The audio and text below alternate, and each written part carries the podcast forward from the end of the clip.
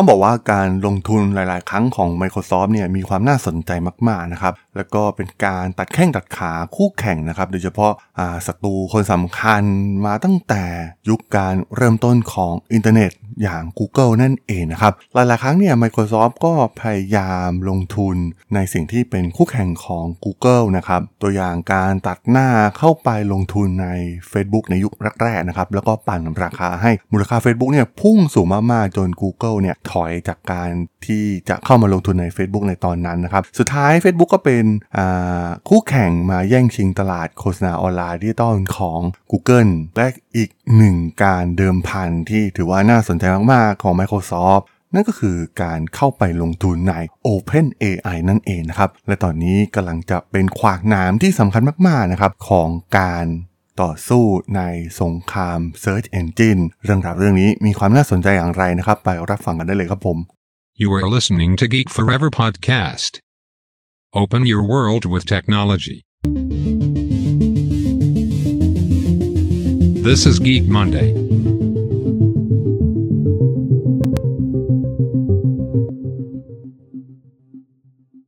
สวัสดีครับ ผมด.ดล ธราดล จาก ด.ดล็อกนะครับ และนี่คือรายการ Geek Monday นะครับ รายการที่จะมายกตัวอย่าง case study ทางธุรกิจที่มีความน่าสนใจนะครับ วันนี้มาพูดถึง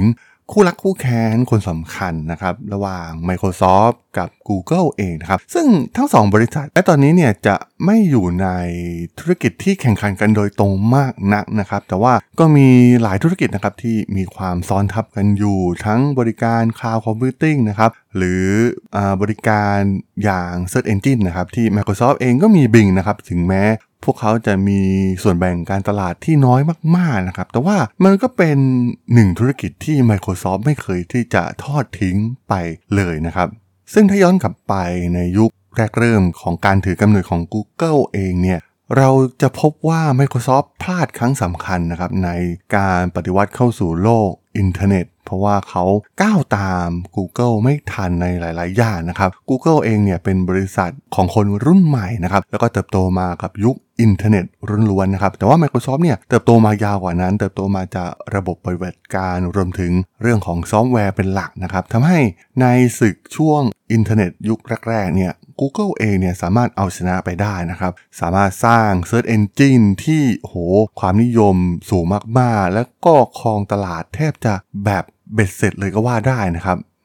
คำว่า Google เนี่ยกลายเป็นคำสามัญไปแล้วนะครับสำหรับการค้นหาสิ่งต่างๆ ในอินเทอร์เน็ต รูปแบบโมเดลธุรกิจ AdWords เองนะครับก็สามารถสร้างรายได้เป็นเครื่องจักรทำเงินจำนวนมากนะครับที่ Google เองเนี่ยสามารถนำไปลงทุนต่อยอดในธุรกิจอื่นๆ ได้อีกมากมายนะครับเราจะเห็นได้ว่า Google เองเนี่ยก็ลงทุนไปในหลายๆ ธุรกิจนะครับแม้จะไม่ประสบความสำเร็จบ้าง แต่ว่า พวกเขาก็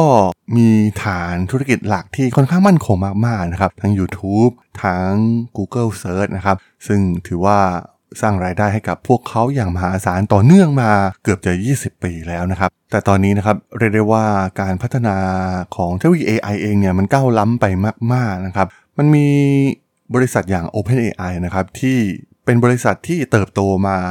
ด้วยเทคโนโลยีอย่าง AI โดยเฉพาะเทคโนโลยี Machine Learning Deep Learning Neural Network เองนะครับ ซึ่งพวกเขาเชี่ยวชาญด้านนี้โฟกัสไปในด้านนี้โดยเฉพาะ Microsoft ก็เห็นโอกาสนั้นนะครับ เหมือนกับที่เขาเคยเห็นอะไรบางอย่างใน Facebook ในช่วงแรก ๆ ของการก่อตั้ง Facebook นะครับ ทาง Microsoft เองเนี่ยก็ไปสกัดกั้นไม่ให้ทาง Google เองเนี่ยเข้ามาซื้อกิจการ Facebook นะครับ แล้วก็ทำได้สำเร็จทำให้ Facebook กลายมาเป็นขวากหนามที่สำคัญ ในการแย่งส่วนแบ่งการตลาดโฆษณาแบบดิจิตอลนะครับ จาก Google ไปได้มากเลยทีเดียวนะครับ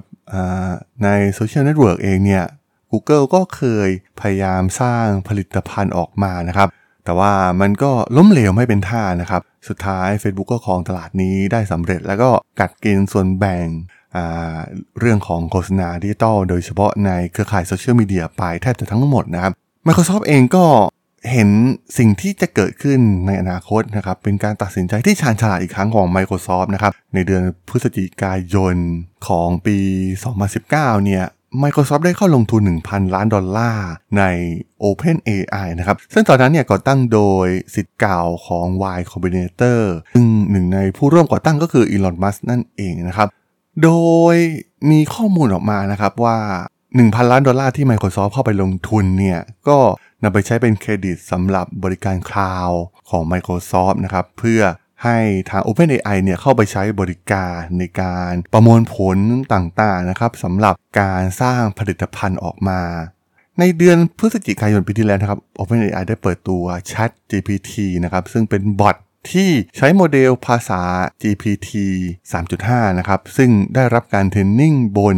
บริการคลาวของ Microsoft นะครับโอ้โหถือว่าได้รับคำชมมาก ๆ นะครับ ChatGPT เนี่ยได้รับการพิสูจน์ว่ามันมีความฉลาดอย่างมากนะครับ ในการตอบโต้กับมนุษย์ มีบล็อกเกอร์ยูทูบเบอร์ชั้นนำสื่อชั้นนำมากมายนะครับ ได้ออกมาประโคมข่าวนี้นะครับทำให้ Google เองเนี่ยก็เริ่มมองมันเป็นภัยคุกคามนะครับประกาศ Code Red นะครับโหกลายเป็นภัยคุกคามที่ Google เองเนี่ยแทบจะไม่เคยเจอมานานแสนนานมากๆนะครับเพราะว่าธุรกิจของเขาเนี่ยค่อนข้างที่ stable มากๆ แล้วก็ทำเงินให้พวกเขาได้อย่างมหาศาลนะครับนำเงินไปลงทุนอะไรต่างๆ มากมายนะครับด้วยเงินจากธุรกิจ Search Engine นั่นเองนะครับ การที่ ChatGPT เองเนี่ยมีความฉลาดล้ำเลิศมากๆนะครับ แล้วก็ทำให้ Google ถึงกับเกรงกลัว อนาคตที่จะเกิดขึ้นนะครับกับธุรกิจค้นหาของตนเองนะครับ เพราะว่ามันเป็นธุรกิจที่ใหญ่มาก มันเป็นไข่ในหินของ Google เลยก็ว่าได้นะครับ ซึ่งหาก ChatGPT เองเนี่ยสามารถรวมเข้ากับบริการ Search Engine อย่าง Bing ซึ่งเป็นคู่แข่งของ Google เนี่ยก็ถือว่าเป็นภัยคุกคามที่น่ากลัวมาก ๆ ต่ออำนาจในธุรกิจ Search Engine ของ Google ในรอบ 2 ทศวรรษเลยก็ว่าได้ มันกลายเป็นการลงทุนที่ชาญฉลาดมาก ๆ นะครับ เป็น win-win situation นะครับ เพราะว่า Microsoft เองเนี่ยก็แค่ provide infrastructure โดยเฉพาะในด้าน cloud computing ให้กับ OpenAI นะครับรวมถึงให้เงินสดบางส่วน แต่ว่าเครดิตหลักๆ ก็คือการที่ OpenAI เนี่ยสามารถไปเทรนนิ่งโมเดลต่างๆ ได้อย่างมีประสิทธิภาพนะครับ ด้วยข้อมูลจำนวนมหาศาลผ่าน Cloud Computing ของ Microsoft นั่นเอง ซึ่งหลังจากเปิดให้ทดลองใช้ได้ไม่นานนะครับ OpenAI เองเนี่ยก็มีผู้ใช้ทะลุ1ล้านคนอย่างรวดเร็วนะครับ เป็นบริการที่มีคนเข้าใช้งานมากกว่า 1 ล้านคนแทบจะเร็วที่สุดในโลกเลยก็ว่าได้นะครับ ซึ่งมีการคาดการณ์จากนักวิเคราะห์นะครับว่าธุรกิจของ OpenAI นะครับ ลายๆ ส่วนนะครับ ทั้งเรื่องของข้อความรูปภาพอย่างดาวอีนะครับจะสามารถสร้างรายได้ประมาณ 1,000 ล้านดอลลาร์ภายในปี 2024 นะครับ รวมถึงการที่จะมีการเปิดตัวใหม่ของโมเดล GPT-4 ของ OpenAI ซึ่งจะเป็นโมเดล AI ใหม่รุ่นต่อไปที่จะเปิดตัวขึ้นภายในปีนี้ ตอนนี้เรียกได้ว่าธุรกิจ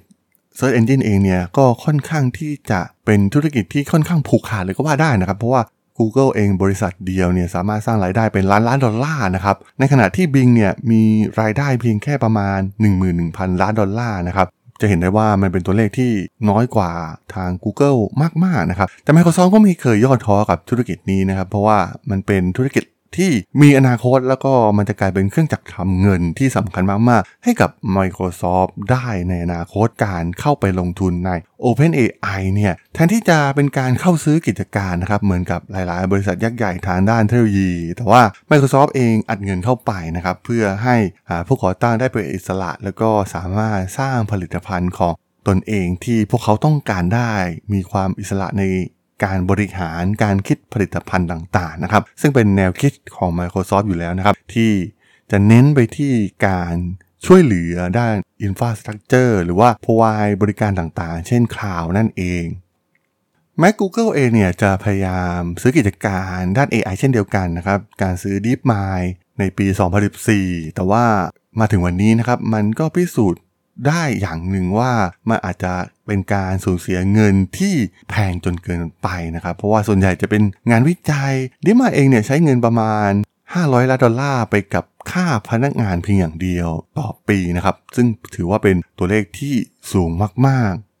ความน่ากลัวของ OpenAI เนี่ยไม่ใช่ Chat GPT นะครับ อย่างที่ผมได้เคยกล่าวไป เพราะว่า Chat GPT เองเนี่ย Google เองก็มีเทคโนโลยีอย่าง Lambda อยู่แล้วนะครับ แค่พวกเขาไม่ได้เปิดตัวออกมา แต่มันเป็นเทคโนโลยีองค์รวมมากกว่า เพราะว่า OpenAI ทำหลาย ๆ ส่วนนะครับ ทั้งรูปภาพข้อความวิดีโอ ซึ่งหากรวมเทคโนโลยีทั้งหมดเข้าด้วยกัน และลองมาจินตนาการว่านำไปใช้กับ Search Engine อย่าง Bing นะครับ มันจะเป็นอะไรที่สุดยอดมากๆ แล้วก็ล้ำหน้าเกินกว่าที่ Google มีเลยก็ว่าได้นะครับ ซึ่งก็ต้องบอกว่ามันเป็นการลงทุนครั้งประวัติศาสตร์อีกครั้งหนึ่งของ Microsoft เลยก็ว่าได้นะครับ ที่พวกเขาสามารถเดิมพันอนาคตด้วยเงินเพียงแค่ 1,000 ล้านเหรียญสหรัฐนั่นเองครับผม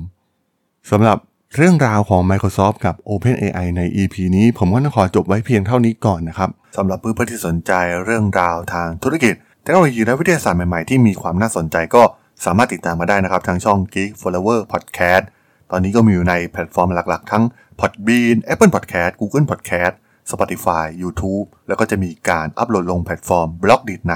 ทุกๆ ตอนอยู่แล้วด้วยนะครับ ถ้ายังไงก็ ฝากกด Follow ฝากกด Subscribe กันด้วยนะครับ แล้วก็ยังมีช่องทางหนึ่งในส่วนของ Line Addที่ a d ทราดน t h a